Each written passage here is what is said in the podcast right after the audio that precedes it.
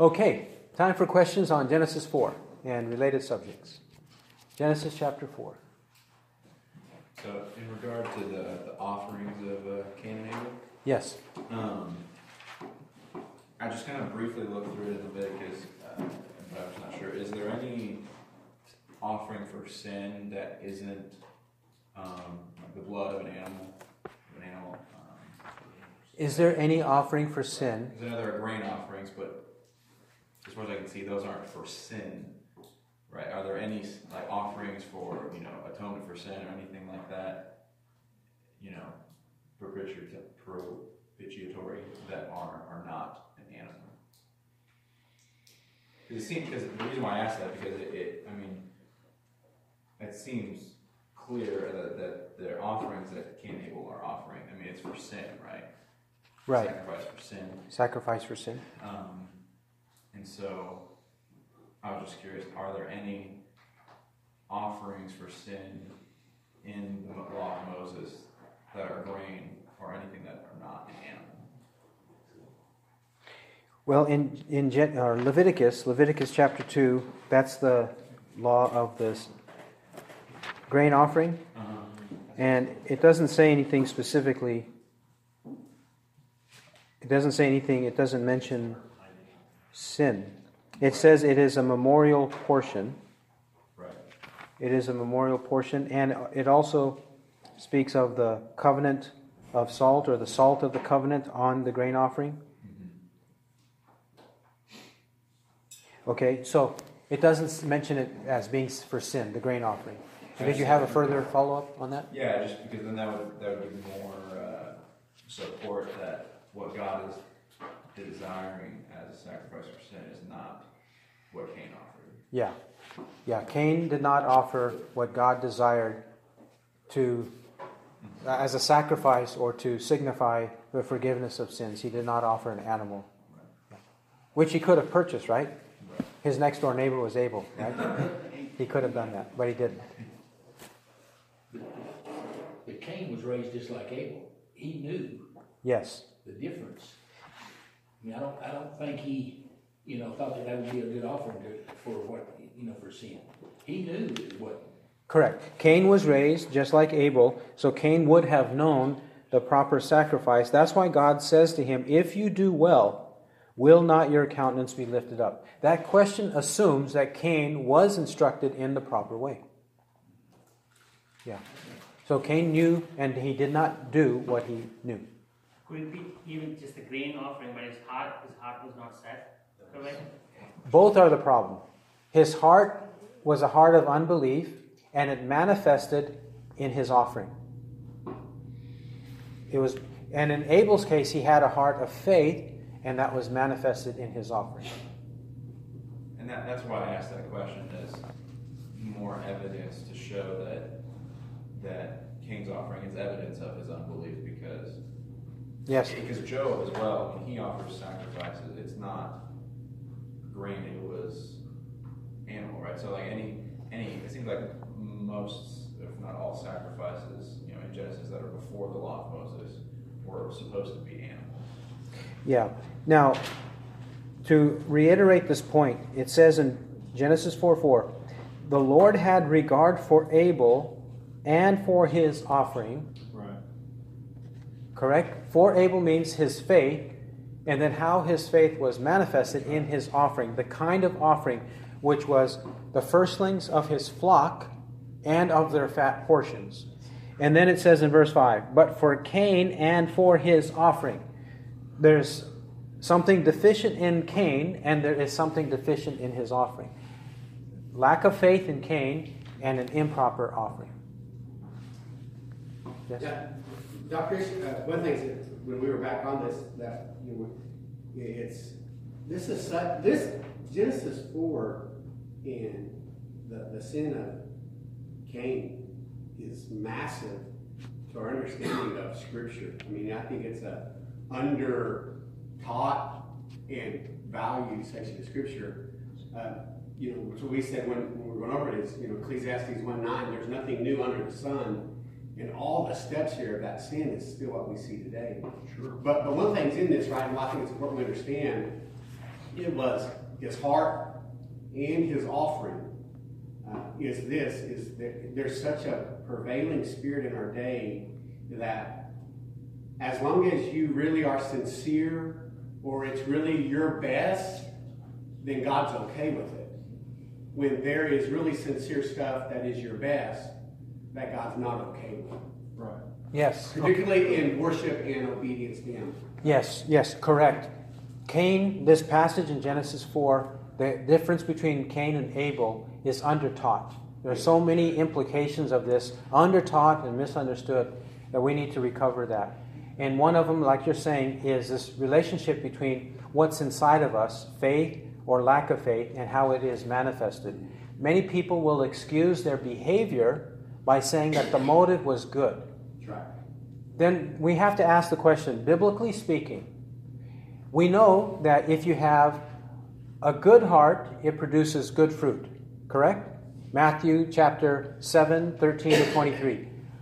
So then you will know them by their fruits. A good tree cannot produce bad fruit, neither can a bad tree produce good fruit. Right. So then you will know them by their fruits, Jesus says. That means that if there's a good heart, a heart of faith, it produces good fruit. But if there is an evil heart, it produces rotten fruit. Okay? Then, is it possible for there to be some mixture of those two? That is, to have a good heart manifest itself in an evil action? No. No. But there could be an evil heart that pretends that the action is good. On the surface, it looks good, but inside, the core is corrupt. Okay? Yes, a follow up? Well, then the follow up is would you say that, that part of this teaching manifests itself a lot today in the cry for unity and how, like, I don't know, it, like to say that you can, that to say that unity is sometimes a bad thing most people that claim to Christian America would think I'm a heretic for saying that statement. That sometimes we should be against unity when it isn't in line with what God wants to do. And I think a lot going back to Genesis chapter 4 would be a misunderstanding to say, well, Abel, you gave your offering and it's good, and Cain, you you you gave one too, and so we don't want to have any fuss about it. We'll just take it. A Yeah. for effort. Yes. A, a for yeah, A, Yeah. A for effort. So, So- would you agree that this teaching teaches us that unity is not the prize? Unity is not the prize uh, in and of itself. That's correct. Okay, so a, a wrong manifestation or, or wrong understanding of motive and actions is that everybody is seeking for unity regardless of motives and regardless of actions. They were both bringing offerings. And they're both let's bringing offerings. So as long as they both are bringing offerings, who are we to judge that one offering is better than another offering? Or to say that is good fruit and the other is rotten fruit? Well, number one, Jesus told us to do that. And he taught us that by the Spirit of Christ. 1 Peter 1 10 and 11. The Spirit of Christ was in the prophets. So the Spirit of Christ in the prophets and the apostles. Jesus is the teacher, the ultimate teacher through his Holy Spirit, teaching what is true and what's false. From Genesis on, we are told to make a distinction between good and evil. The tree of the knowledge of good and evil, Genesis 2 9. Right? And then in chapter 3, they need to know the difference between being a son of God, created in his image, and a son of the devil. But they chose the devil, Genesis chapter 3. Then in ch- chapter 4, a manifestation of that in the next generation, the difference between Abel and Cain. God's always teaching us throughout the Bible to make a distinction. Jesus made a distinction constantly. He identified himself as being separate from the Pharisees, separate from the Sadducees, separate from the scribes, separate from the Herodians, correct? Separate from the Romans. He was different and we needed to we need to be different. So let me give you a couple of examples. One is in Ephesians chapter 4. If there is to be unity, does the Bible give us a prescription Yeah, I mean, or a basis for that unity. Sure. Yes, it says in Ephesians 4. Ephesians 4, verse 1. I, therefore, the prisoner of the Lord, entreat you to walk in a manner worthy of the calling with which you have been called, with all humility and gentleness, with patience, showing forbearance to one another in love, be, being diligent to preserve the unity of the Spirit in the bond of peace. There is one body and one Spirit, just as also you were called in one hope of your calling, one Lord, one faith, one baptism, one God and Father of all, who is over all and through all and in all. Okay? He exhorts us to unity, unity of the Spirit in the bond of peace. Well, who is the Spirit? Holy Spirit. The Holy Spirit, or the Spirit of truth. Right? 1 John 5, 7, and 8. He is the Spirit of truth, or in, um, in uh, John chapter 14, 15, and 16, he's referred to as the Spirit of truth several times. So, the Spirit of truth. What is truth? What is holiness if he's called the Holy Spirit? He means we need to know the difference between what's holy and unholy, what's true and what's false. Unity must be based on the Spirit of truth, the Spirit of holiness. Furthermore, in this context of Ephesians 4, he eventually tells us in verse 14 As a result, we are no longer to be children tossed here and there by waves and carried about by every wind of doctrine, by the trickery of men, by craftiness in deceitful scheming, but speaking the truth in love. We are to grow up in all aspects into Him who is the head, even Christ. Right. If we're not supposed to be tossed here and there by every wind of doctrine, trickery of men, craftiness, and deceitful scheming, well, we need to have discernment, like Jesus said. Know what the good fruit is, know what the bad fruit is. That's a part of the Christian life. Unity based on truth, the truth of the Bible. Then, one more, and that is 1 Corinthians 11. There were divisions in the Corinthian church, correct? 1 Corinthians 11, he says, verse 18. For in the first place, when you come together as a church, I hear that divisions exist among you, and in part I believe it. For there must also be factions among you, in order that those who are approved may have become evident among you. Those who are causing divisions, that happens because it must happen. Why? So that those who are on the side of righteousness can know clearly that they are on the side of righteousness and maintain and hold fast to that righteousness and truth. And those who are on the side of wickedness may rise up to the top and we might know who they are and avoid them. There must be factions among you, he says, that those who are approved may have become evident among you. There's a good reason for it. And just follow up uh, for the people at home, uh, but but twofold. That we'll say. So be, because we hear so much about unity in our day, uh, so much about reconciliation uh, in our day, which again, pro unity, pro reconciliation. Those are biblical terms, but we do those according to biblical terms. Going back to Cain and Abel in their heart and their action, for people that we celebrate for unity and reconciliation, should we not require that of them as well? That their heart and their action, so what they said and then the overflow of their heart, of the action, should we not measure that as well in people that we espouse as heroes for us that we should follow in unity and reconciliation. And then the other part of it is this is also a warning to me, right, that that I do that. That, that this should be a warning to me that my heart and my actions they will be the same, but that I'm real guarded as a as a pastor. I think this there's probably few people more hypocritical in the world than pastors because we know all the right things to say, and we are used to talking in front of people in a manner that that we ought to talk in front of people.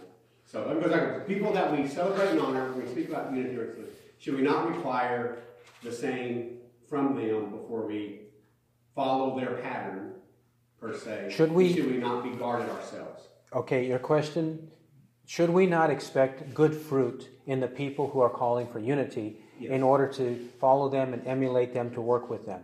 Yes. And if you see good fruit, biblically defined, you alluded to that, right? Biblically defined, because they say unity, which is a biblical word. They talk about reconciliation, which is a biblical word. Correct. But often, this is the tactic of the devil from Genesis 3 that the devil, the world, the flesh, and the devil will use biblical words with an unbiblical meaning.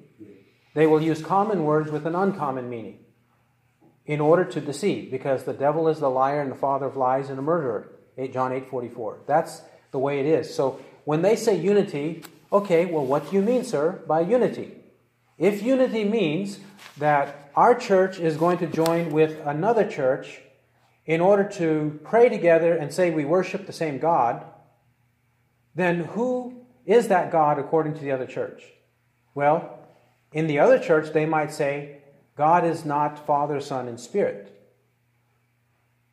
They might say that there's only God the Father, and He is the Father of mankind, and He is so beneficent in His love that we all are going to heaven, and we just need to learn how to get along until we get there. Well, if they deny the Trinity and speak of God as Father, the Father of mankind, the fatherhood of God and the brotherhood of man and the neighborhood of Norman, when they talk like that, that those are our only concerns, then that's a false God. They're worshiping an idol, so we cannot have unity with that church to pray together and pretend we worship the same God when we believe in the Trinity and we believe Jesus is the only way of salvation and that there are few who find it according to Jesus, Right. But many who follow the path, the wide road of destruction. That's just one example. Or if the, the neighboring church says that uh, sexual immorality in whatever form is acceptable because God's a God of love and we just need to love one another. Even if one man loves two or three or ten women, it doesn't matter. Or if a man goes with a man and they commit sodomy together, that doesn't matter. Or all about love and unity, everything's ac- acceptable because God's a God of love. Well, they've taken a biblical word, love, and they have polluted it. So we cannot have unity with the church like that. It has to be very uh, carefully, very deliberately examined. What do these people believe? And often they give up all of this. They give up theology and they give up morality in their call for unity. So that would apply then to this, like, we shouldn't have a conference celebrating like Martin Luther King that was recently done because of his theology and his immorality. Yes. Okay, so follow up. So we should not have any conference as Christians celebrating Martin Luther King. We should not.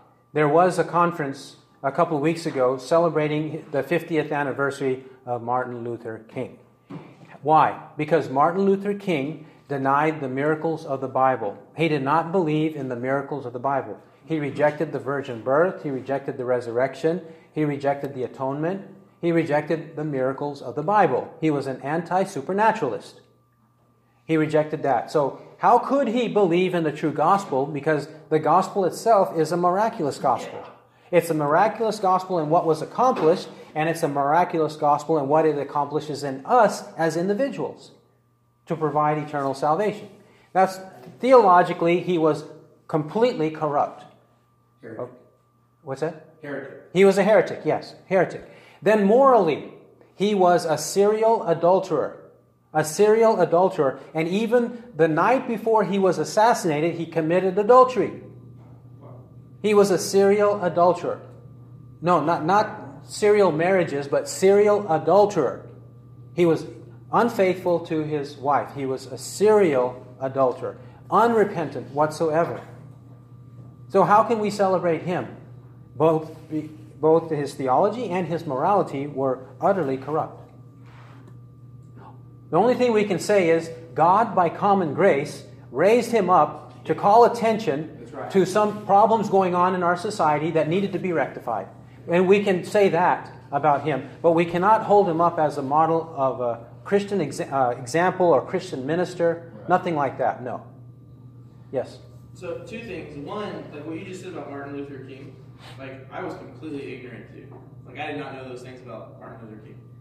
So it makes me think even more. Well, it shows even more that we need to be. I need to be, and we need to be informed about the, the people that we are pursuing unity with. Yes. You know, to know where they, you know, what what are your basis of for what you believe, or who is God to you, or Yes. instead of just assuming because they're friendly, Yes. acknowledge God that we're on the same page, right? Yes. Um, maybe that made me think of that real quick.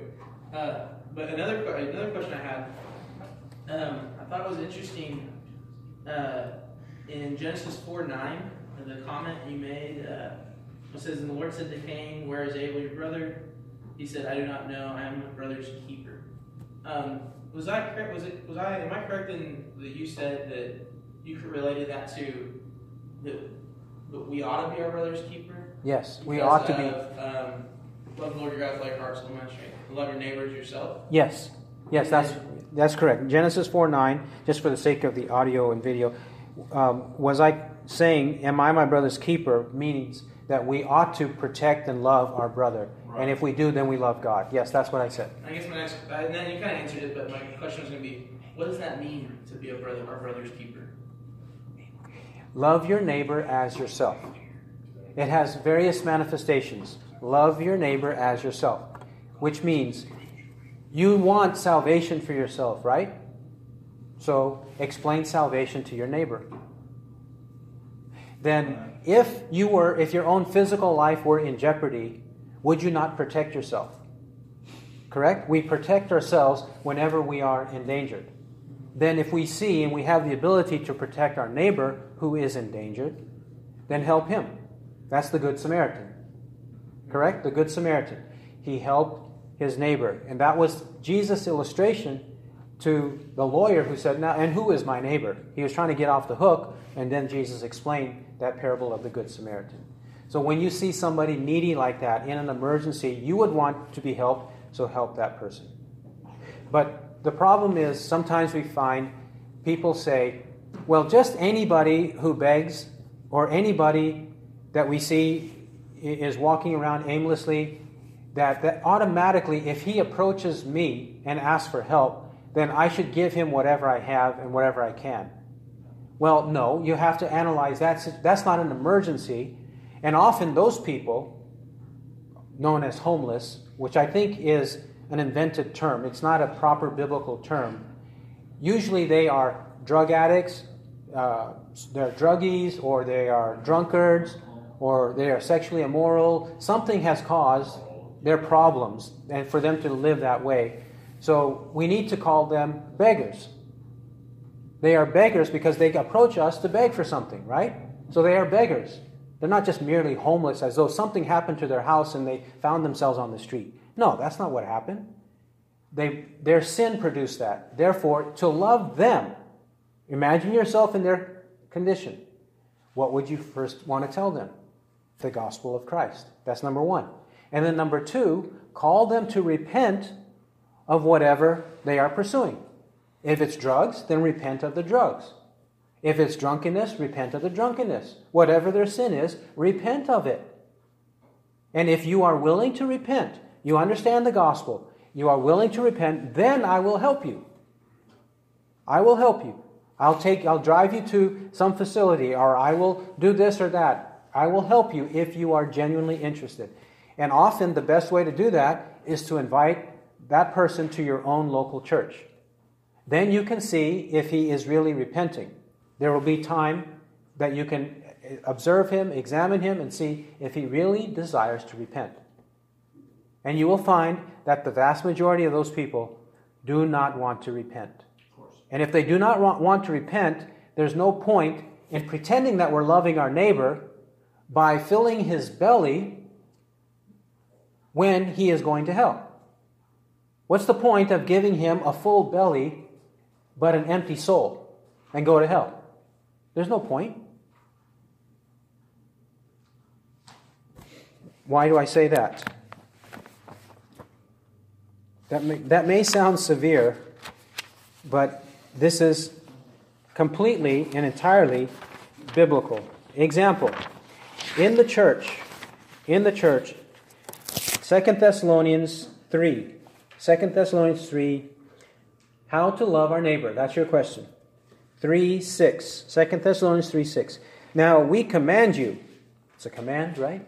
Not optional. We command you, brethren, in the name of our Lord Jesus Christ, that you keep aloof from every brother who leads an unruly life and not according to the tradition which you receive from us.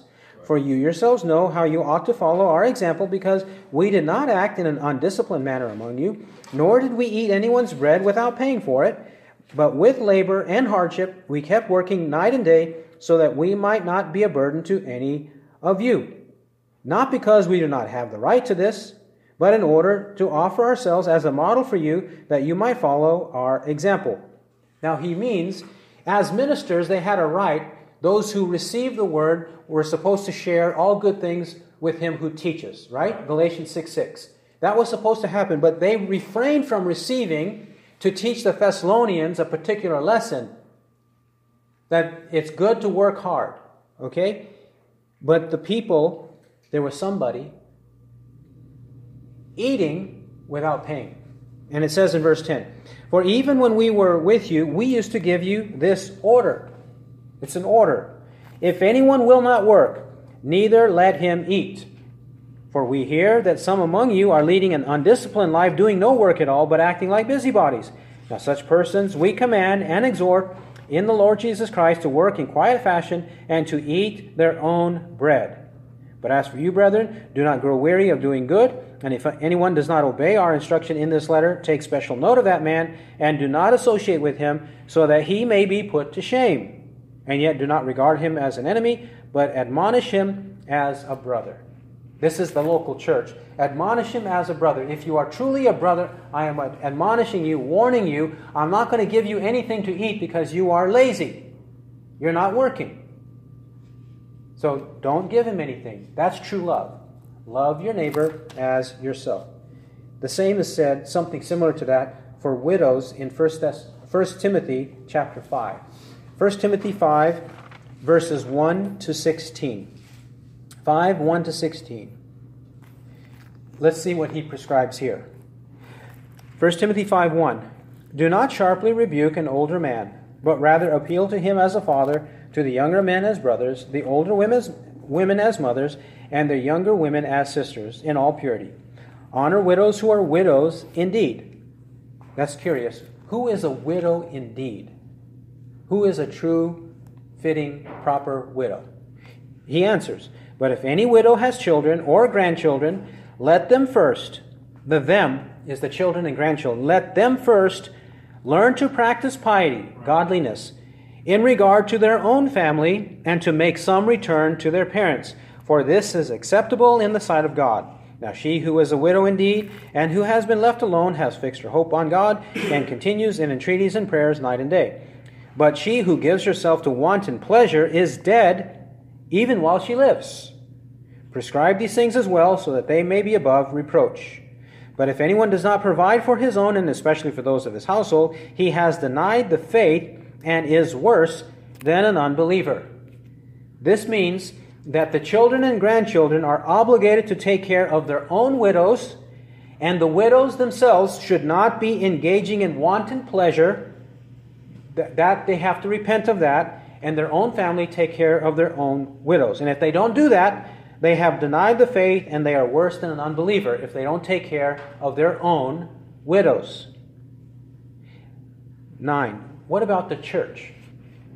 Verse 9. Let a woman be put on the list, list of help from the church, only if she is not less than 60 years old, having been the wife of one man having a reputation for good works, and if she has brought up children, if she has shown hospitality to strangers, if she has washed the saints' feet, if she has assisted those in distress, and if she has devoted herself to every good work. But refuse to put younger widows on the list, for when they feel sensual desires in disregard of Christ, they want to get married, thus incurring condemnation because they have set aside their previous pledge. And at the same time, they also learn to be idle as they go around from house to house, and not merely idle, but also gossips and busybodies, talking about things not proper to mention. Therefore, I want younger widows to get married, bear children, keep house, and give the enemy no occasion for reproach, for some have already turned aside to follow Satan. If any woman who is a believer has dependent widows, let her assist them, and let not the church be burdened, so that it may assist those who are widows indeed. A widow indeed is a godly one who is at least 60 years old. A godly one who's at least 60 years old. Godly excludes wanton pleasure, it excludes being a busybody, a gossip. It excludes all that. And if they are young, then let them get married again and take care of themselves that way and their families. That's the way to love the widows, the biblical way. yes. Uh, in for uh, 16 and 17, we, part of Cain's uh, curse was was going to be a woman. Uh, then in verse 17, the very next phrase, he builds a city. Yes. Can you comment uh, on that? How does that how does that jive? I mean, does he like build a city and then wander on? Um, what uh, how does that fit with? This Yes, good question. In 14 and 15, uh, 12 to 15, he is to be a wanderer and a vagabond. Um, but then he does build a city. Okay, for the time that he was, he did not have the city, I think he was wandering and he was a vagabond. But eventually, when he had this son, and then he built the city and named it after his son. So, in rebellion against what curse there was, he temporarily experienced it. In rebellion, he builds this city. The city was his way of spiting God, An act of defiance. an act of defiance against God. But he's still in the land of wandering. But he, yes, he's still in that, that He built a land. city there, he's, he's still, he's still. He's still there. wandering. Yeah, and the ground will not produce any fruit for him. The ground, He still has to rely upon. he still has to rely on farmers, on So he still has to go and beg for the people that are, have moved into the city. Yes, Interesting. Yeah. Yes. I have read this before. Uh, in explain the Cain's generations, they, they mention about the ones with the music uh, and also who make the instruments and who excel in those kind of skills. And when it comes to Seth and his generation, at the time people began to call upon the name of the Lord. So there are some features, they say music and all the instruments cannot be in the church because they are from the Cain's family line. and the instruments cannot be there. But um, so I have got some theories like that. If, is there a reason why there's no mention that the Adam's line has prospered? The common grace?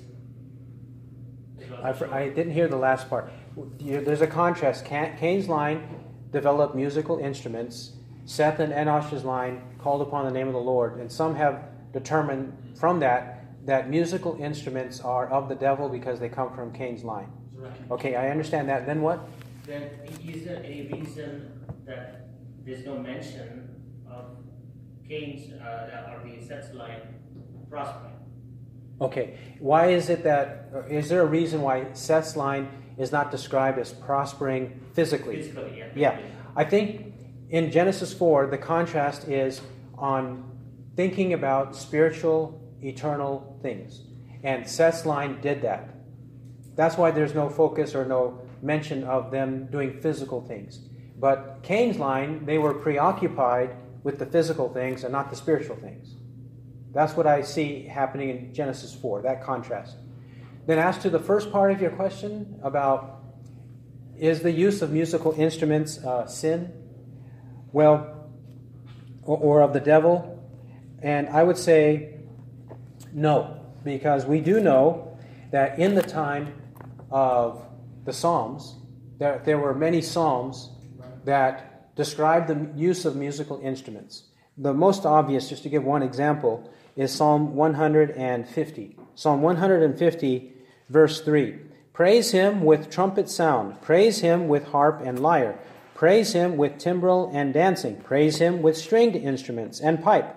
Praise him with loud cymbals. Praise him with resounding cymbals. Let everything that has breath praise the Lord. there, that psalm itself is calling on us to obey by using those instruments to, um, to uh, worship God. And this, this common grace, that uh, can this lead to a belief that God's gonna bless me no matter what in, in this one. So and um, so even define God, I'll be excelling in the world. So basically, define God is is is a way to excel because I'm not gonna spend my time worshiping God, so I'll be excelling in the material world. Okay. Uh, before I ask, answer that question, and I'll repeat it in just a moment, I wanted to say, related to your question about instruments, some people will say, well, in the Old Testament, they could use instruments, but not in the New Testament. Some argue that point. But in the New Testament, such as Ephesians 5, verse 19, Ephesians 5, verse 19, which also is um, similarly repeated in Colossians 3, 16, and also in 1 Corinthians 14, 26. It says, speaking to one another in psalms and hymns and spiritual songs, singing and making melody with your heart to the Lord. With your heart does not mean only with your heart, and singing does not mean just with the voice, because it says there, psalms. Use the Old Testament psalms. And if you're going to use the Old Testament psalms and obey, then you have to Yeah. use instruments. Include the instruments in it. Um, so, and if they were to say to use instruments in and of themselves are wrong and evil, they also must exclude all kinds of other things that are not even mentioned in the Bible that those same people use in their worship services. They might use a hymn book of, songs not in the Bible. They might use a screen to sing together to see the words on the screen. They might use all kinds of other things. So, why is it that you can't use instruments when instruments are mentioned in the Bible and implied in Old and New Testament, but you are using something outside of the Bible in your worship service? What they have done is they have uh, swallowed uh, a camel and strained out a gnat. They have strained out a gnat and swallowed a camel. Um, Matthew 23, 24. Okay. Now, the second part, the second question you asked. So something so not having God in your life is a sure shot way of excellence because it's like uh, time and the British they excel materially, worldly ways. So not spending time going to church or uh, or spending time uh, worshiping God, you spend that time in excelling in the worldly matters. So you, you use your strength to learn new skills and all that stuff. Spend my Sunday morning day trading so I can make a lot more money versus going to church. Yes. Okay, so if if they know that God blesses them with their grace, uh, common grace gifts, if God blesses them, then they can feel smug about what God does for them and avoid spiritual things. Right? That's the danger, correct? Yes, it is a true danger. But God will use that in order to judge them if they don't repent. Right. He will use that to judge them and to make their judgment worse when they don't repent. I say it like this. Remember in Acts 14, Acts 14, the apostles are visiting various cities, and they go to a pagan city. Uh, they go to Lystra. And at Lystra, uh, Paul is preaching. Paul and uh, Barnabas, they both are there. And the crowds, being pagans and idolaters, they come and they bring sacrifices in order to offer to Paul and Barnabas, thinking that the gods have come down to the earth. Okay? Then what, does, what do they do? Uh, 1414 says, But when the apostles Barnabas and Paul heard of it, they tore their robes and rushed out into the crowd, crying out and saying, Men, why are you doing these things? We are also men of the same nature as you, and preach the gospel to you in order that you should turn from these vain things to a living God, who made the heaven and the earth and the sea and all that is in them.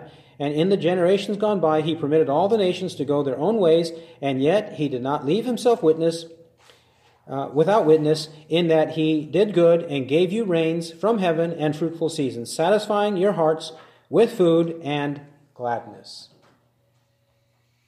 So he warns them what God gave you, and some of which you're bringing to me, bringing to us, in order to sacrifice them to us. You have completely misunderstood why gave God gave you those things in the first place. You forgot or neglected to understand that you should worship your Creator and find out who this Creator is and offer sacrifices to God, not to me. I'm nobody. Okay? And turn away from your idols. Repent of your idols to a living and true God. So, the common grace gifts God gives should be a way for us to point people to God. Now, when they don't repent of that, then this happens. When they don't repent, this happens. You might say, well, we, we tell them, we make it known to them, and they get mad, and what happens? Okay. 2 Corinthians 2 2 Corinthians 2:14. But thanks be to God who always leads us in his triumph in Christ and manifests through us the sweet aroma of the knowledge of him in every place. For we are a fragrance of Christ to God among those who are being saved and among those who are perishing. To the one, an aroma from death to death, to the other, an aroma from life to life. And who is adequate for these things? For we are not like many peddling the word of God, but as from sincerity, but as from God, we speak in Christ in the sight of God. He says there are two outcomes when we preach. Two outcomes. There is the aroma, to the one, an aroma from death to death, to the other, an aroma from life to life. When we hear the word and it's implanted in our souls, James 1:18 and 121, when we receive it and it saves us from sin, then we have life and we continue to receive that word to more life, from life to life. But the unbelievers, when they hear it, they are already dead, but because they refuse to repent and they trust in the physical blessings, the common grace gifts, they trust in those things and they think that all is swell and happy for them and will be not only in this life but the life to come. They are actually dead people, and when they refuse repentance, there's more death heaped on them, more death, worse and worse. Similar to, let's say, a corpse. What happens to a corpse or a carcass?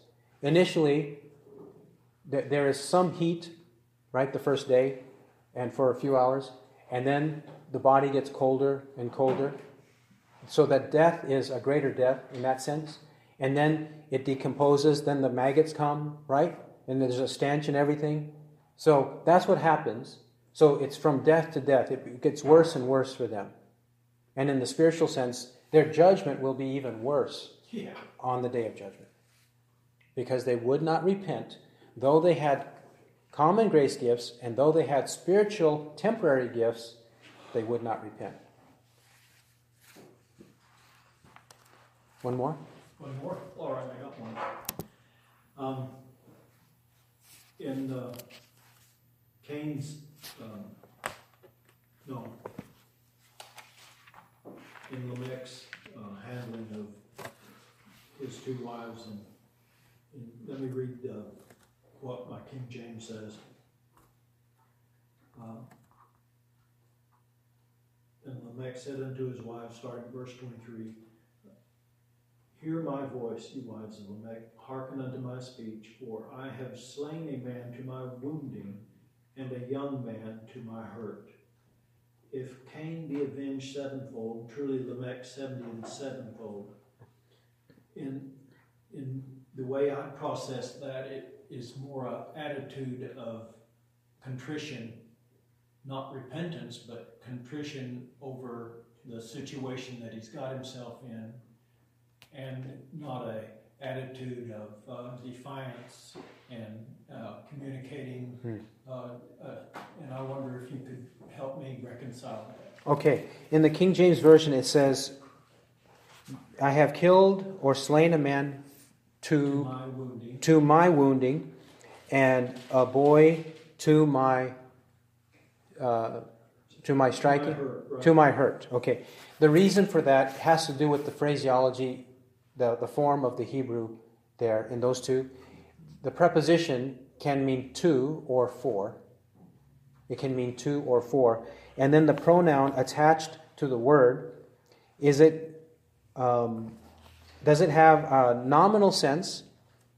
That, is it the subject, like yours to my hurt? Or is it in an objective sense for striking me? Hmm. Ob- is it the object or is it the subject? So it was a matter of the translational differences between KJV and the NASB. That's what's happening there.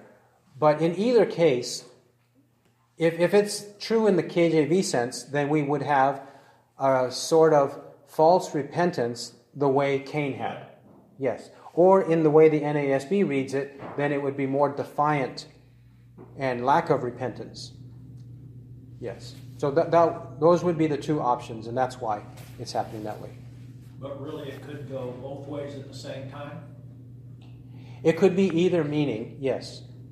Yeah, it could be either meaning depending on the, the way the Hebrew is translated. Yeah. Okay. Thank you. We'll see you next time.